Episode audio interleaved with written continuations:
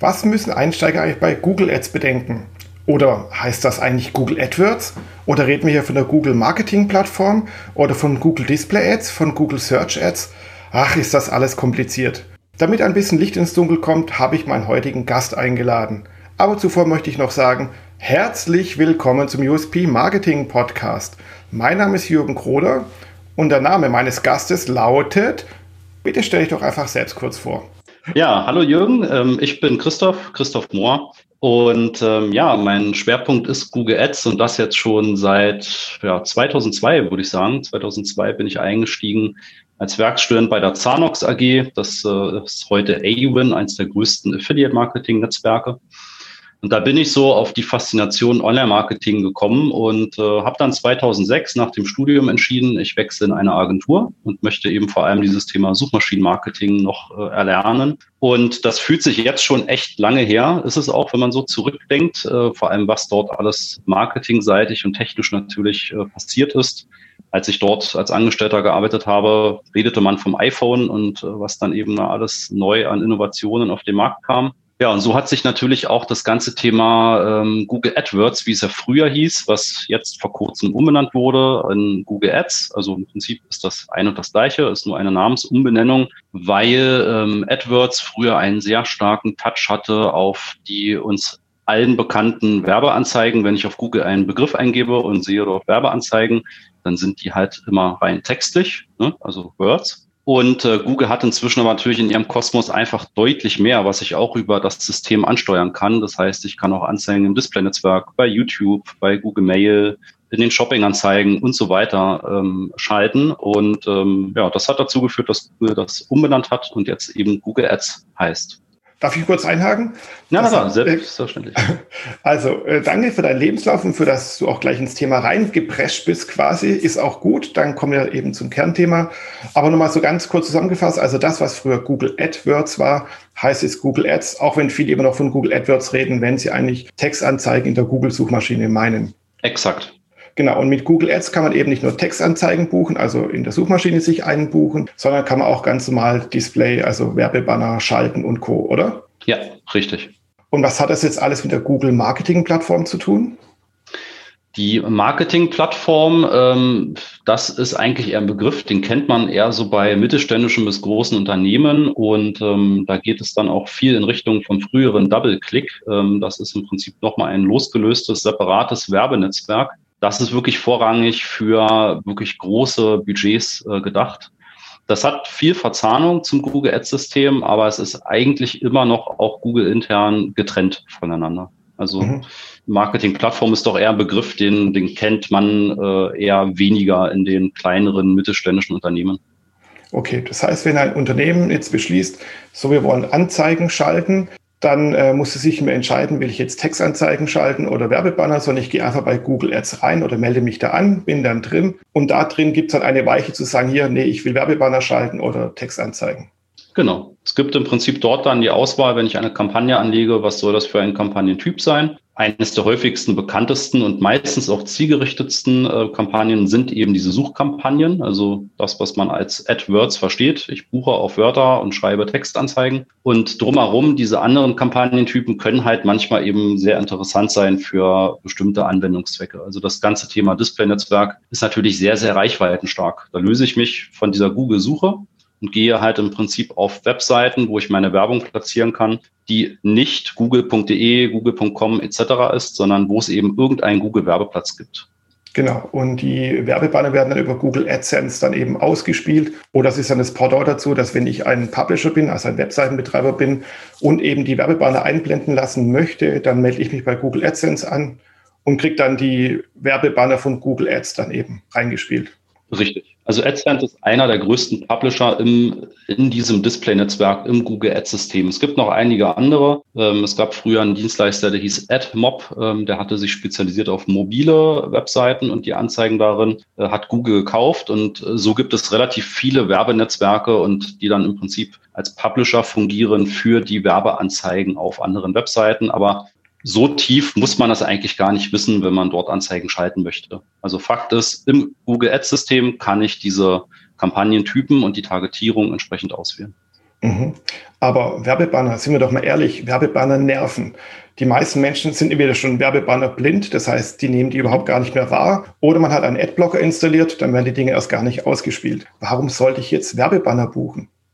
Also nach wie vor ist es so, dass äh, Werbebanner zwar natürlich oftmals noch eine gewisse, ähm, ja, ich sag mal, verstörende Tendenz haben. Also sie lenken vom Content ab und äh, viele haben schon eine gewisse Werbeblindheit. Nichtsdestotrotz ähm, versuchen natürlich auch die Werbenetzwerke, und da ist ein Google genauso mit reinzuziehen wie äh, die Facebook-Ads. Ähm, Facebook macht Milliarden Umsätze mit den ähm, Display-Anzeigen innerhalb des Facebook-Systems. Natürlich ist das deren Kerngeschäft, ähm, Formate zu entwickeln und natürlich auch eine Targetierung auf die Zielgruppe ähm, zu ermöglichen, wo man wirklich den Nutzern, die sich dafür interessieren, auch diese Werbeanzeige schaltet. Und ich denke, ein sehr bekanntes Beispiel ist, wenn ich bei Zalando mir ein paar Schuhe anschaue und bin später im Internet unterwegs und sehe zufälligerweise immer genau diese Zalando-Werbung mit diesen Schuhen, die ich mir angeschaut habe. Das ist dann das Remarketing im Display-Netzwerk, und das ist eine der Formen, die extrem gut funktioniert. Ich kenne es oft im Gespräch mit Bekannten oder Verwandten, die das eben nicht kennen. Und die sind dann ganz erstaunt, dass auf sich auf ihrer Fahrrad-Webseite, auf die sie oft gehen, oder ihrer Freizeit-Webseite auf einmal genau die Schuhe von Zalando erscheinen und denken, oh Gott, ist spooky, Gott, das Internet, Big Brother is watching me. Genau, und das kannst du als Werbetreibender, also jeder von uns kann als Werbetreibender im Prinzip diese Zielgruppen aussteuern. Entweder indem ich selbst definiere, wer ist meine Zielgruppe, also vielleicht hat, äh, haben die Zuhörer schon mal gehört von dem äh, Facebook-Pixel, Google-Pixel et cetera. Das heißt, ich kann auf meine Webseite einen Pixel der Dienstleister legen, und jeder, der auf meine Webseite kommt, kann, wenn er den Cookies zustimmt, äh, entsprechend ja im Prinzip wie eine Art ähm, Zettel an der Stirn bekommen, du warst jetzt auf der Webseite X Y. Und ja, wenn ich dann eine Kampagne ausrichte und sage, ich möchte alle, die diesen Zettel an der Stirn haben, äh, meinen Werbebanner zeigen, dann äh, ja. wird das halt gemacht, sobald er auf einer Webseite ist, wo ein entsprechender Werbeplatz zur Verfügung steht. Okay, aber nochmal zu meiner vorherigen Frage. Die Menschen sind ja eigentlich blind geworden für Werbebanner, dann gibt es Adblocker, dann kann man die Cookies ausstellen, dann gibt es noch diverse andere Plugins, die man installieren kann oder die vielleicht sogar schon teilweise mit den Browsern standardmäßig ausgeliefert werden. Die Leute werden ja eigentlich kaum noch richtig durch Werbebanner erreicht, oder? Ähm, das ist immer so ein bisschen ein Trugschluss, ne, von, von uns, die sich da mit dem Thema beschäftigen, und halt den normalen Nutzern. Und wir sind halt immer noch in einer Minderheit, auch wenn man das so in, wenn wir in dieser Branche uns bewegen und tagtäglich beschäftigen, ähm, haben wir das Gefühl, wir, wir sind halt im Prinzip alle auf dem gleichen Kenntnisstand. Ja, mhm. Aber das ist nicht so. Ich äh, erzähle da gerne mal eine Anekdote, ähm, wo ich bei einem privaten Fernsehsender war vor einigen Jahren und habe dort eine Schulung gegeben zum Thema Suchmaschinenmarketing, habe vorgestellt, was man dort machen konnte. Man muss sich vor Augen halten, alles Mitarbeiter, die irgendwas mit dem Marketing zu tun haben. Und es kam dann die Aussage, wie, bei Google kann man Werbung schalten? Also okay. Es ist den meisten Nutzern einfach nicht bewusst, dass entweder diese Textanzeigen auf Google, auch wenn sie markiert sind, aber vielen fällt das einfach nicht auf, und auch Werbeanzeigen, und das hatte ich jetzt eben schon ganz kurz angerissen. Natürlich versuchen die Werbenetzwerke, diese Display-Anzeigen auch nicht immer wie einen klassischen Banner aussehen zu lassen, sondern Google geht inzwischen sehr stark hin, das auch so ein bisschen nativ aussehen zu lassen. Also es soll sich so ein bisschen in den Gesamtcontent der Webseite einbetten. Also mit einem Text, mit einem Bild, und soll natürlich dann gleichzeitig noch die Zielgruppe wirklich auch treffen, die sich dafür interessiert. Und dann hast du einen Effekt, der wirklich dann auch positiv ist. Und das Thema Werbeblocker, da haben wir laut aktuellen Studien so zwischen zehn und zwanzig Prozent, das sind so die Zahlen, die ich noch so im Kopf habe, von Internetnutzern in Deutschland, die wirklich aktiv Werbeblocker auch nutzen. Also auch das ist zwar nicht unerheblich, aber die große Mehrheit ist nach wie vor einfach unterwegs und also im Internet unterwegs und kann ganz normal mit Werbung erreicht werden. Zumal ja auch die Internetnutzung an sich ansteigt. Man hat es ja gerade durch Corona gemerkt, die Menschen sind viel öfter online, um sich über sich tagtäglich zu informieren. Und überhaupt, es kommen immer mehr neue Zielgruppen eben rein ins Internet und entdecken das Neuland quasi. Ja, das kommt ja noch dazu, richtig. Ja, sehr, sehr spannend. Okay, also Werbebanner schalten ist doch nicht so unsinnig, wie es vielleicht für uns Betriebsblinde in der Filterbubble so erscheint. Was ist denn mit Google AdWords, nenne ich es jetzt mal, also mit den Textanzeigen der Google-Suche. Das geht ja auch über das Tool. Warum machen die denn Sinn? Also das ist einer der Marketingkanäle, der rein von der Logik her, wenn man sich das einmal vor Augen hält, online so, ich sag mal, der wirklich zielgerichtetste ist. Also man stellt sich vor, jetzt beginnt bald der, der Frühling. Das kann man dann in Tools sehen, wo man zum Beispiel sieht, wie viele Suchanfragen gibt es zum Thema Sommerreifen. Ja, also man sucht für sein Auto nach Sommerreifen, weil man weiß, bald beginnt der Frühling, die alten Reifen sind runtergefahren. Ähm, ich brauche einen neuen Satz. Ja, und ich gebe bei Google einfach den Suchbegriff Sommerreifen, günstige Sommerreifen und so weiter ein. Und dann gibt es ja, korrigiere mich, aber es gibt eigentlich nichts Zielgerichteteres, als in dem Moment, wo der Nutzer sagt, ich suche nach günstigen Sommerreifen, ihm eine Werbeanzeige zu schalten. Ja, und das ist der große U S P in diesem Google Ads System für die Suche. Genau, wir haben ja die, die Customer Journey, die Reise der Kunden und dann die gute alte AIDA-Formel. Und da werden wir genau in den Bereich Interest oder sogar dann Desire, dass die Leute jetzt gezielter versuchen und natürlich dann schnellstmöglich eine Antwort dafür haben wollen oder ein Produkt haben wollen. Ja, super. Dann stellen wir uns mal vor, wir sind ein Mittelständler und stellen Sommerreifen her oder wollen die verkaufen und sagen, hey, mhm. Google Ads ist unser Tool der Wahl. Woran muss denn jetzt so ein Unternehmer denn jetzt denken, gerade wenn er vielleicht noch nie mit diesem Tool gearbeitet hat? Also eins der wichtigsten Themen ist eigentlich immer, sich am Anfang zu überlegen, was möchte ich bewerben und was möchte ich erreichen? Also was sind meine Ziele? Sind die Ziele, einfach meine Marke bekannt zu machen? Also ich bin ein Reifenhändler, der auch Sommerreifen verkauft, oder möchte ich einen ganz klaren Fokus auf die Profitabilität dieser Kampagnen werfen? Das heißt, ich möchte einen Betrag X ausgeben und möchte dafür mindestens so und so viel Umsatz auch generieren. Also diese Ziele sich zu überlegen und zu setzen und im Idealfall auch herunterzuschreiben, muss kein Blatt Papier sein, aber zumindest irgendwie ganz, ganz grobes Konzept.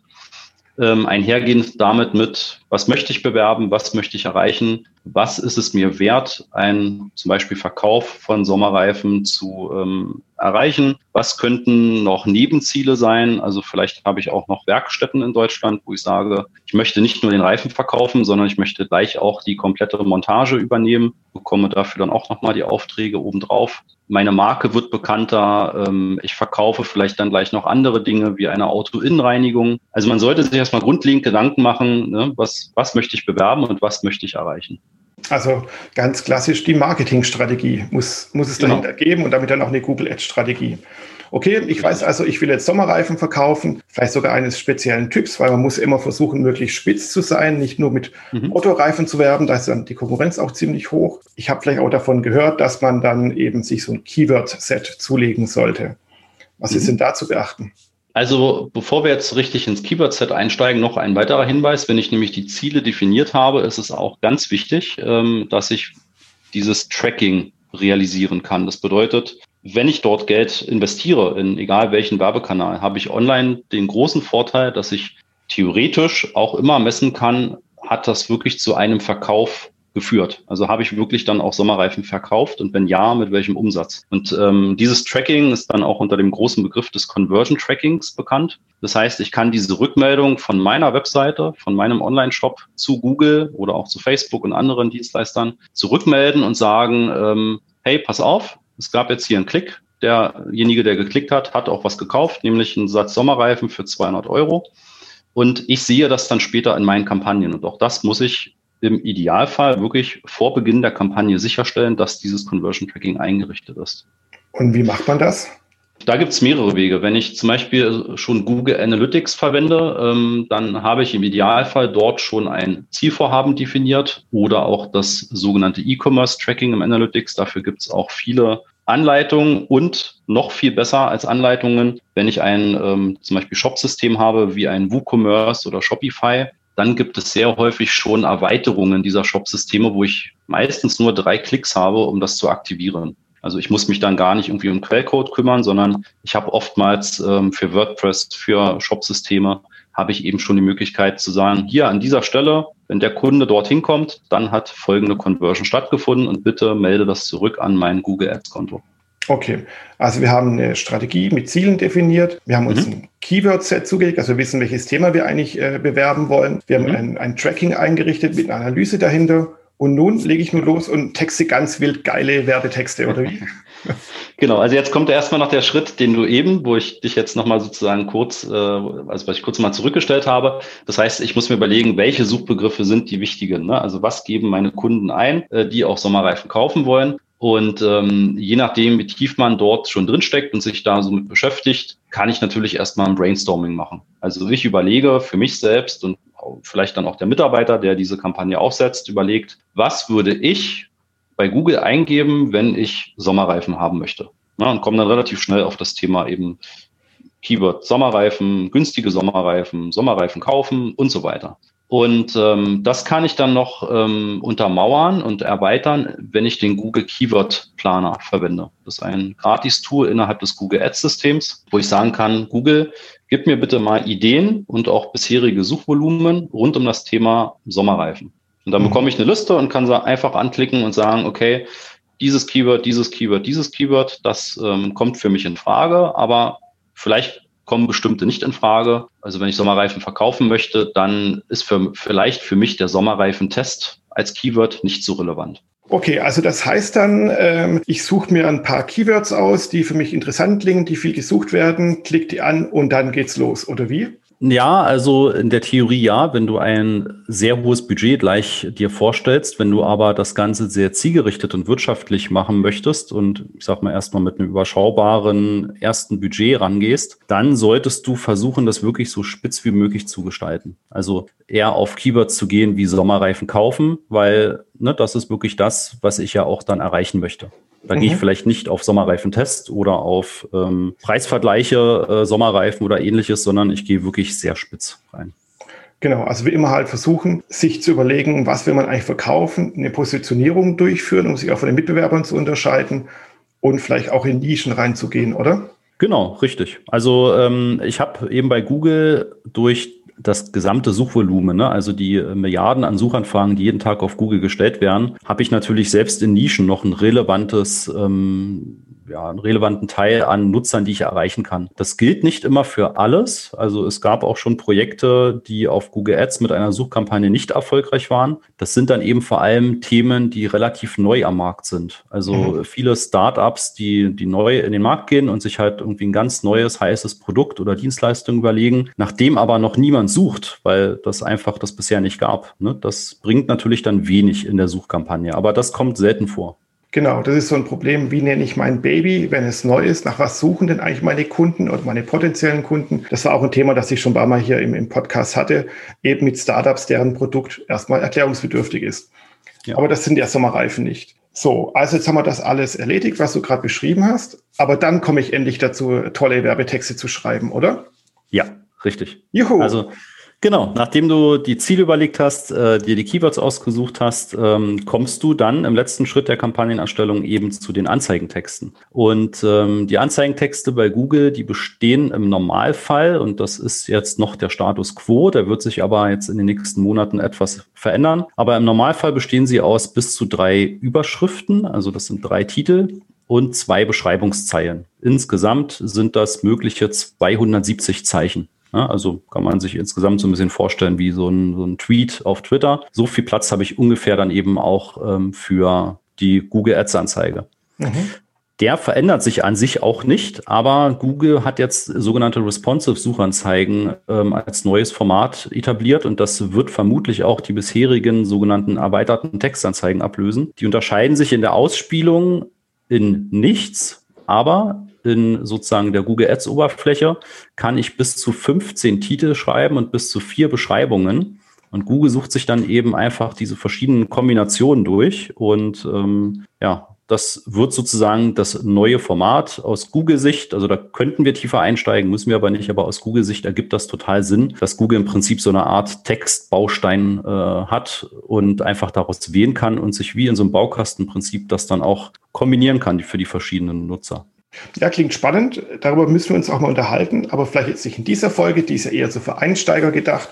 Aber ich glaube, wir machen da mal eine extra Folge dazu, um tiefer in die Google-Welt einzutauchen. Mhm. Wenn wir gerade beim Thema Einsteiger sind, also das, was du beschrieben hast, klingt ja schon sehr umständlich und sehr kompliziert. Und du hast ja eigentlich auch nur an der Oberfläche äh, gekratzt, weil man muss ja noch Kampagnen anlegen, verschiedene Textvarianten und so weiter und so fort. Da muss man schon einiges tun, kann auch vieles falsch machen. Mhm. Deswegen gab es ja mal früher Google AdWords Express. Ich glaube, ja. das Ding heißt jetzt mittlerweile Smart Ads. Ja. Was hältst du denn davon oder was, was ist da besonders gut oder besonders schlecht? Also das frühere AdWords Express oder was heute diese smarten Kampagnen sind, die darf man nicht verwechseln. Es gibt auch Smart Display Kampagnen, das ist nochmal was anderes, aber es gibt einen Kampagnentyp, der nennt sich einfach nur Smart. Das sind wirklich sehr, sehr schlanke Kampagnen, wo ich Google ähm, ja einfach nur die wichtigsten Rahmendaten gebe. Das heißt, welche Webseite möchte ich bewerben? Im Idealfall und diese Kampagnen sind von Google hauptsächlich für Geschäfte überlegt gewesen. Ähm, Im Idealfall habe ich eben noch ein Google My Business Konto, was ich verknüpfen kann. Und ähm, in welchem Umkreis möchte ich das bewerben? Ne? Also ich gebe so ganz grobe Rahmendaten an und Google übernimmt quasi die Aussteuerung meiner Werbeanzeige von allein. Mhm. Das war früher bei AdWords Express, ich sag mal, von der Qualität wirklich sehr überschaubar. Also selten Kampagnen gesehen, wo die Kunden auch mit zufrieden waren. Das ist schon besser geworden. Also die smarten Kampagnen sind, wenn man wirklich ein lokales Geschäft hat oder man ist ein kleiner Handwerksbetrieb, ähm, der gar keine Zeit hat, sich damit näher zu beschäftigen mit dem Google Ads-System, trotzdem aber halt auch gefunden werden möchte. Da kann man inzwischen diesen Google-Algorithmus schon ganz gut verwenden und ähm, ja auch mit kleinen Budgets, also ich sag mal fünf Euro am Tag, dann durchaus den ein oder anderen Kundenkontakt auch generieren. Da hast du ein wichtiges Thema angesprochen, Budget. Bei jeder fragt sich natürlich, was kostet mich das eigentlich bei Google Anzeigen zu schalten und wie viel muss ich denn da ausgeben, so mindestens, um irgendwelche Erfolge zu sehen? Was empfiehlst du denn in der Regel? Also das Budget kann ich erstmal, das so als wichtige ähm, erste Information, das Budget kann ich wirklich komplett frei festlegen. Also ich kann auch sagen, ich möchte am Tag nicht mehr als fünfzig Cent ausgeben. Google hält sich dann auch daran, zumindest im Durchschnitt des einen Monats. Ne? Also es kann auch mal einen Tag etwas mehr ausgeben, dafür gibt es einen anderen Tag wieder etwas weniger aus. Aber ich habe wirklich die volle Kontrolle. Und so eine generelle Budgetempfehlung ist sehr, sehr schwer, weil es total davon abhängt, wie hoch die Klickpreise sind bei den Nutzern, die ich erreichen möchte. Also ein Sommerreifen oder auch ein Buch, was ich bewerben möchte, da sind die C P Cs, also die Klickpreise, eher überschaubar. Das heißt, ich muss, um im Wettbewerb mitzuschwimmen, ähm, ja, ich sag mal zwischen vielleicht zehn Cent und, und fünfzig Cent pro Klick bezahlen. Das mag bei Sommerreifen ähm, auch mal ein bisschen höher sein. Es gibt aber auch Themenbereiche und das ist vor allem so im gesamten Bereich der Finanzdienstleistungen, Versicherungen, Kredite, ähm, Business to Business, also alles, was so in direkten Geschäftskontakten ähm, zu finden ist. Da habe ich manchmal auch Klickpreise, wo ein Klick durchaus auch mal sechzig Euro kosten kann. Ja, das, das klingt jetzt exorbitant viel. Das ist aber oftmals ähm, immer noch profitabel, weil einfach der Gegenwert dahinter sehr, sehr hoch ist. Also stellen wir uns eine Baufinanzierung vor, ähm, wenn aus dem Klick dann wirklich auch ein, ähm, ein, ein Kredit wird für eine Immobilie, dann hat die Bank natürlich weit mehr verdient als die sechzig Euro, die sie für diesen Klick bezahlt hat. Und insofern kann man das so ganz pauschal nicht sagen. Aber ich sag mal, alles, was so in... ja, im Mittelstand, im Handwerksbetrieb, ähm, in, im Bereich der kleinen Selbstständigen und Freelancer unterwegs ist, da habe ich ähm, ja überschaubare Klickpreise, lass das vielleicht mal zwei Euro sein und dann kann ich durchaus auch mal mit einem Tagesbudget von fünf bis zehn Euro schon ja eine gewisse Reichweite erreichen, die ich auch spüren kann. Ne, das mhm. hängt aber natürlich dann auch wieder mit dieser Keywordliste zusammen. Also wie spitz ist das und wie gut ist mein Angebot? Genau, und wie gut ist auch die Landingpage dahinter, weil wenn ich dann auf irgendeine sinnlose Unterseite verlinke, wo es auch gar keinen Call to Action gibt und auch sonst nichts passiert, ist es auch nur sinnloser Traffic oder teuer eingekaufter Traffic. Ja, genau. Genau. Was ich auch mal von Kunden höre, so, okay, okay, dann machen wir jetzt was mit Google Ads, dann gebe ich meinetwegen jetzt auch fünfhundert Euro im Monat aus und dann lande ich ganz oben bei Google auf Seite eins an Position eins oder wie geht mhm. das denn? Mhm. Ähm, ja, auch das könnten wir jetzt wieder wirklich sehr, sehr komplex machen. Ähm, letztendlich ist das immer ein Zusammenspiel aus der Relevanz und dem Gebot. Also die Relevanz bestimmt Google selbst. Google hat einen Automatismus und bewertet meine Keywords und meine komplette Werbekampagne einfach nach einer gewissen Relevanz. Also könnte man übersetzen mit ähm, erkennt Google einen roten Faden, ne? Also das Keyword, auf das ich buche, den Text, den ich dafür verwende und die Landingpage, wo ich die Nutzer hinschicke, kann man dort einen roten Faden erkennen. Und in unserem Sommerreifenbeispiel sollte das ja auf jeden Fall gegeben sein. Das heißt, ich buche auf Keywords rund ums Thema Sommerreifen. Ich habe im Anzeigentext genau dieses Thema, nämlich Sommerreifen fürs Auto oder auch fürs Motorrad, und ähm, schicke die Nutzer dann auch auf eine Webseite von mir, die wahrscheinlich direkt zu den Sommerreifen führt. Und da wird Google auch diesen roten Faden erkennen. Das heißt, da habe ich dann diesen Part der Relevanz halt schon relativ stark gegeben. Und dann hängt ganz viel ähm, vom Auktionsmodell ab. Das ist so ein bisschen, naja, man kann es nicht vergleichen, aber jeder kennt vermutlich eBay, ne, wo ich dann auf ein Produkt einfach ein Gebot abgeben kann, und der mit dem höchsten Gebot bekommt am Ende den Zuschlag und bekommt dieses Produkt. Und bei Google ist es relativ ähnlich. Ähm, ich gehe in diese Auktion hinein, also das System geht für mich ähm, in diese Auktion hinein. Das passiert alles innerhalb von Millisekunden. Google fragt von allen Konten ab, wer möchte auf dieses Keyword jetzt eine Anzeige schalten, und wenn dort Konten zu finden sind, dann wird gefragt, okay, was bist du bereit zu bezahlen für diesen Klick und wie ist deine Relevanz? Also wie ist die von uns definierte Relevanz für diesen Suchbegriff? Und wenn diese Kombination höher ist als bei allen anderen Wettbewerbern, dann bin ich auf Position eins. Okay, das heißt Relevanz, also wie sieht mein Text aus, wie sieht meine Keywords aus, wie sieht die Landingpage dahinter aus? Eben wenn ja. ich Sommerreifen bewerbe, aber auch Winterreifen verlinke, ist das natürlich bescheuert. Richtig. Natürlich, wenn ich mehr Geld habe als die Mitbewerber, dann habe ich gute Chancen, nach oben zu kommen. In den ersten Jahren von Google, da war es wirklich so, dass ich mit einem hohen Gebot eigentlich die Garantie hatte, dass ich auch wirklich ganz oben stand. Also da gab es dann eben auch entsprechende Geschäftsmodelle, die wirklich darauf einfach nur abgezielt haben und einfach riesengroßes Investment dahinter hatten, die einfach erstmal wirklich diesen Markt besetzen konnten. Das hat sich in den letzten, ja, schon locker zehn Jahren halt wirklich massiv verändert, weil Google eben nicht mehr diese Manipulation einfach rein über das Gebot haben möchte, sondern wirklich einen starken Faktor auf diese Relevanz gezogen. Und das ist eben das Zusammenspiel aus meiner Kampagne und der Webseite, die ich verwende, wie gut ist die Landingpage, und, und das wird immer ähm, wichtiger als Kriterium, wie ist die Ladezeit meiner Landingpage, also meiner Webseite. Egal ob mobil oder vom Desktop-P C, Google guckt sich an, ähm, wie schnell bekommt der Nutzer wirklich auch diese Webseite gezeigt. Ja, es ist sehr wichtig, dass du das sagst, weil das hört man allgemein immer wieder, dass halt die, auch wenn das Internet theoretisch immer schneller wird und Breitband jetzt dann auch in Deutschland mal sich durchsetzt, ähm, trotzdem die Ladezeit einer Webseite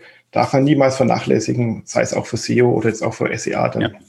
Genau, richtig. Genau, ich finde es auch wichtig, was du noch so nebenbei wieder gesagt hast, was man noch so rausziehen kann, eben, dass es ja eigentlich darum geht, wie immer beim Marketing, dass man sich eine Strategie zulegt, dass man Ziele zulegt, sich eine Positionierung zulegt, und wenn ich jetzt zum Beispiel eine Pizzeria bin, dann konkurriere ich gerade in der Stadt wahrscheinlich mit Hunderten von Pizzerien, die da jetzt irgendwie online bewerben, ihre Produkte oder ihr Angebot bewerben.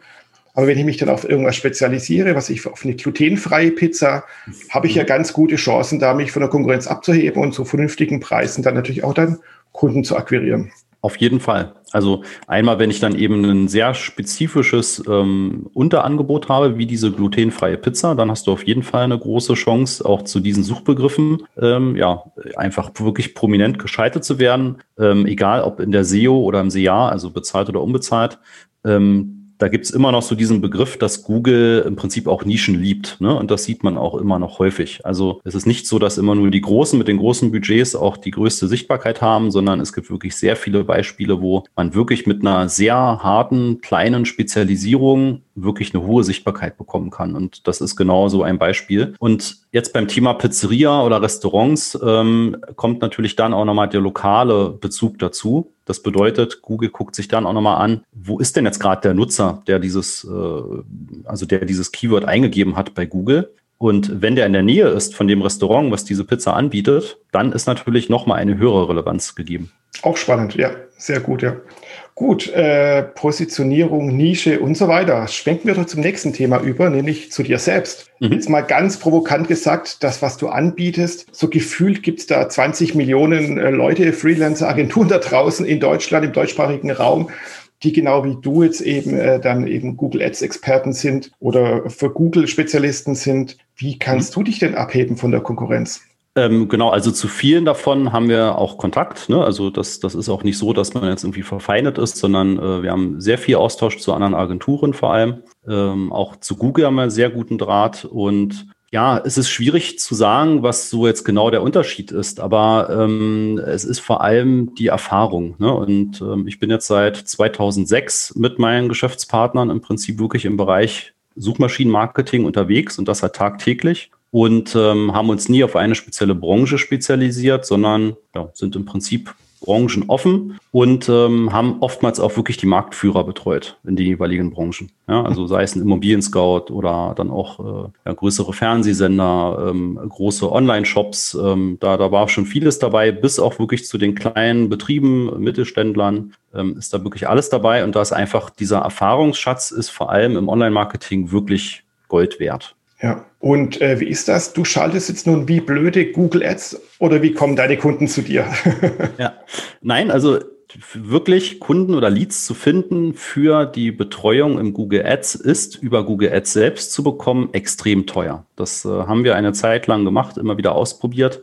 Aber ähm, die Klickpreise und dann auch die Qualität und die Quantität der Kunden, die dabei rumkommt, das stand dann für uns persönlich in keinem Verhältnis. Das ähm, gibt aber durchaus Dienstleister und Agenturen, für die rechnet sich das, gerade dann, wenn man vielleicht noch eine Art Tool hat, was einfach viele Sachen abnimmt, was man dann auch vermarktet. Aber ähm, wir haben schon den Anspruch, dass wir sehr individuell betreuen und nicht automatisiert und halt natürlich dann auch entsprechend nicht in dem günstigen Preissegment anzusiedeln sind, wenn man das jetzt unter den Agenturen vergleicht. Bei mir kam es über ganz verschiedene Wege, einfach natürlich einmal durch das Netzwerk, also einfach durch die betreuten Kunden, durch die vielen Kontakte, die man hat, dass man dort gegenseitig dann eben auch mich bzw. uns empfohlen hat. Davon partizipieren wir auch heute immer noch. Also ich würde jetzt einfach mal sagen, gute Arbeit spricht sich halt auch rum. Und ähm, das ist der eine Part. Der andere Part ist, dass ich seit einigen Jahren auch als Trainer unterwegs bin. Also ich habe äh, nach äh, langer Zeit dann auch geschafft, für Google Trainings geben zu dürfen. Ne? Also mhm. da bin ich als einer von, ich glaube, knapp zweihundert Trainern, die insgesamt in, ähm, im Dachbereich äh, halt Trainings geben dürfen im Namen von Google an den jeweiligen Google-Standorten. Jetzt natürlich zu Corona-Zeiten nicht, aber davor waren das halt auch zum Beispiel ähm, natürlich sehr, sehr gute Ähm, Kontakte, die man dort knüpfen konnte, in egal welcher Richtung, also zu äh, Studenten, zu Unternehmern, zu Marketingmanagern. Ähm, da, da ist wirklich das Zielpublikum relativ breit, aber halt irgendwie doch alle für Google Ads sehr, sehr relevant, sonst würden sie dort ja nicht hingehen. Und ähm, dann noch zusätzlich, und das ist so eine der Hauptquellen, ähm, dass ich einfach total Lust an diesem Thema habe. Mich fasziniert einfach, wie man in den verschiedenen Geschäftsmodellen Strategien entwickeln kann, die sich eben über Google Ads auch erfolgreich vermarkten lassen, und schreibe gerne und das gratis halt auch in meinem Blog. Ne, und das, das habe ich vor einigen Jahren angefangen. Ähm, da gibt es dann eben signifikant einfach über unbezahlten Traffic immer weiter die Verbreitung. Dann habe ich das ausgebaut mit einem äh, gratis Google Ads Kurs per E-Mail, also im Prinzip wie ein Newsletter, wo man im Prinzip von A bis Z dann Stück für Stück eben diese ganzen Inhalte vermittelt bekommt.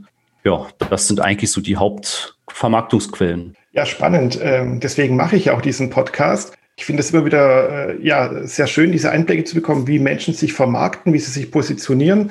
Und eben, wie du es jetzt auch schon sagst, du bist Google Ads-Experte, nutzt aber Google Ads kaum zu deiner eigenen Vermarktung. Ja. Ja. Das ist wie mein letzter Gast, der Benjamin, der S E O-Experte ist, aber auch nicht S E O als äh, hauptsächliche Wahl nimmt, um sich zu vermarkten oder um jetzt irgendwie Aufmerksamkeit zu regen, sondern der macht wie du Mund-zu-Mund-Propaganda und Content-Marketing. Mhm.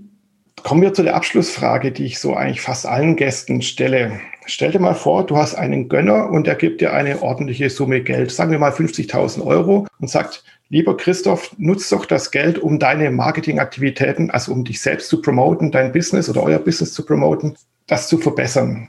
Wo würdest du denn das Geld reinstecken? Ja, also ich muss es aber für Marketingaktivitäten verwenden? Ja, oder du sagst, das hat dann peripher damit was zu tun vielleicht.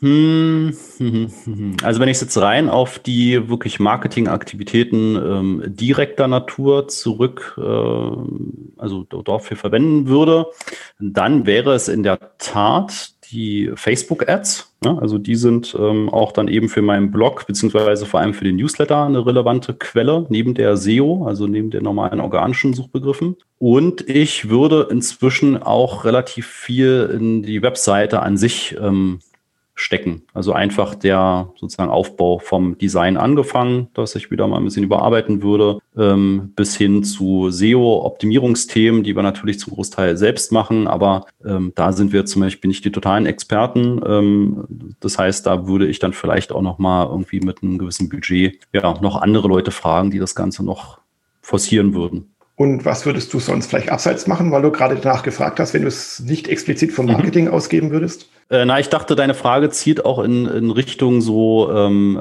was würde man zum Beispiel wohl, von der Wohltätigkeit her tun? Und ähm, da wäre in der Tat, was dann auch so mein zweites Herzensanliegen ist, einfach weil ähm, sozusagen familiär bedingt, mein Sohn, der ist jetzt sechs, der hat mit elf Monaten ähm, Diabetes Typ eins als Diagnose bekommen, also nicht er, sondern wir in dem Fall. Und ähm, ja, das macht einfach den Alltag ähm, einfach anders. Ne? Also man mhm. muss erstmal sehr viel lernen, man übernimmt die komplette Verantwortung für die Kinder. Und ich sag mal, wir sind jetzt doch in einer relativ angenehmen Situation. Das heißt, ähm, ich kann als Selbstständiger meine Zeit auch ein bisschen flexibel gestalten. Das heißt, ich kann eben auch mal in die Kita gehen oder in die Schule, wenn es irgendwelche Probleme gibt, ähm, sei der Zucker ist zu hoch, Zucker ist zu niedrig, Insulin kommt nicht mehr an. Ähm, also jeder, der sich damit nicht auskennt, ich hoffe, da rede ich jetzt nicht zu komplex, aber es geht ja damit einiges einher und ähm, da habe ich mir immer gedacht, ähm, diese Eltern, die im Prinzip wirklich beide Vollzeit arbeiten müssen und diesen Schicksalsschlag erleiden, egal ob das jetzt Diabetes Typ eins ist, ist ja auch eine, eine Erbkrankheit, also eine Autoimmunkrankheit oder andere Krankheiten, die halt zu unterstützen in, in irgendeiner Art und Weise. Und da haben wir in Berlin zum Beispiel ähm, das Deutsche Rote Kreuz, also das Klinikum, was äh, im Prinzip eine eigene Abteilung hat für die Diabetologie, wo wir super betreut sind, die jederzeit erreichbar sind. Ähm, ich glaube, zum einen würden die sich sicherlich über Spenden freuen oder über ehrenamtliche Helfer. Und ähm, das war eigentlich so jetzt mein erster Gedanke mit sozusagen, was würdest du machen, wenn dir jemand viel Geld sozusagen gibt? Das würde ich jetzt eigentlich gar nicht so direkt in mein Marketing stecken, sondern ja, würde einfach dann überlegen, äh, wirklich noch gemeinnützig äh, zu helfen. Ja, finde ich gut, finde ich toll, dass du jetzt auch die, spontan diesen anderen Gedanken hattest, wo wir mhm. jetzt hier in diesem Podcast die ganze Zeit über das Business geredet haben. Finde ich toll, ja, super. Also somit hoffentlich gibt es da draußen irgendwelche Gönner, die dir und deinem Sohn und auch vielen anderen Menschen was Gutes tun wollen. Ja, hoffen wir es doch. Ja, wäre toll. Also ja. Wie gesagt, ich selbst, bei uns, klar, der Alltag hat sich in, in vielen Dingen geändert, aber wir leben damit inzwischen gut, er lebt damit auch gut, wird gut betreut, aber es gibt viele Familien, denke ich, für die ist das eine Riesenlast und eine Riesenverantwortung und ähm, haben eben nicht äh, diese auch zeitliche Flexibilität, ähm, dann eben einfach mal zu sagen, ich muss jetzt mal in die Schule, weil da ist das und das passiert. Ne? Genau, ja. Also, ja. ja, ist auch ein Aspekt, jetzt mal abseits vielleicht von Krankheiten oder so, aber jetzt gerade die Corona-Zeit hat das gezeigt, die ist natürlich sehr intensiv, aber auch so im normalen Alltag, dass eben man Geld nicht nur für direkte Dinge vielleicht ausgeben sollte, müsste, könnte, dürfte eben, zum Beispiel, dass man jetzt in Marketing investiert, sondern dass man sich auch irgendwie Freiräume schafft, um eben mal einfach in Ruhe brainstormen zu können oder die Kinder zu betreuen und so weiter. Das hat ja auch was mit dem Business und natürlich auch mit der Qualität des Geschäfts dann zu tun. Ja. Definitiv. Das sind Themen, die man nie vergessen sollte, gerade wenn man sich selbstständig macht oder ein Unternehmen gründet, dass es ja nicht nur das Business an sich gibt, sondern noch tausend Dinge drumherum, jetzt auch nicht nur den Papierkram, sondern eben, wie komme ich eigentlich zu meinem Produkt, zu meiner Kreativität, wie komme ich voran, wie kann ich mein Business entwickeln oder wie kann ich meinen Mitarbeitern was Gutes tun, dass die eben bestmöglich für das Business da sein können. Mhm, ja. Ja, sehr, sehr spannend. Christoph, ich glaube, wir müssen noch ein paar Mal quatschen, machen noch ein paar Podcast-Folgen zu verschiedenen Google-Themen und du hast ja auch noch ein paar andere äh, Leidenschaften und Fachkenntnisse, über die wir jetzt heute nicht geredet haben. Ich glaube, die sind auch sehr spannend in der nächsten Folge mal. Lasst uns doch einfach mal was ausmachen. Mhm. Bis dahin würde ich aber noch sagen, ich bedanke mich bei allen fürs Zuhören. Wer diesen Podcast hören will und natürlich auch all die anderen Folgen, der findet ihn auf u s p Bindestrich podcast Punkt d e. Oder natürlich auch bei Spotify, Deezer und all den anderen großen Podcast-Anbietern wie iTunes und Co. Und deine Webseite, Christoph, wie lautet die? Das ist relativ simpel. Das ist die Christoph Mohr, also M O H R Punkt com. Aber ja. Man kann auch Christoph Mohr bei Google eingeben und dann sollte man eigentlich, wenn es gut läuft, an der ersten organischen Stelle auch meine Seite finden. Genau. Und auch in den Shownotes des Podcasts werde ich deine Webseite verlinken und auch noch Hintergrundinformationen und natürlich auch gerne Links zu deinen Kursen und Büchern, die du noch anbietest, weil du bist ja auch so ein richtiger Publizist, wenn man es so sieht. Ja, also ähm, einen Videokurs gibt es inzwischen auch, der gut angenommen wird und ähm, genau, ich habe auch ein paar E-Books geschrieben. ja, da ist auch viel noch in Planung, aber wie wir jetzt gerade schon sagten, gerade natürlich jetzt auch Corona-Zeit und dann äh, viel Familienzeit, was äh, toll war, ähm, hat das natürlich auch ein bisschen erstmal nach hinten gestellt, aber ja, die nächsten Jahre kommt da bestimmt noch das ein oder andere. Dann harren wir doch alle einfach mal aus. Hoffen wir doch, dass alle weiterhin äh, gesund und munter durch die Corona-Zeit kommen. Ja, und ich äh, hoffe auch, dass alle, die jetzt heute den Podcast gehört haben, das in die Realität, in die Praxis umsetzen können, um ihre, ihre eigenen ersten Google Ads-Kampagnen zu starten und erfolgreich umzusetzen. Ja, und bis dahin würde ich einfach auch noch sagen, ich wünsche allen noch einen schönen Resttag. Bis dann. Tschüss.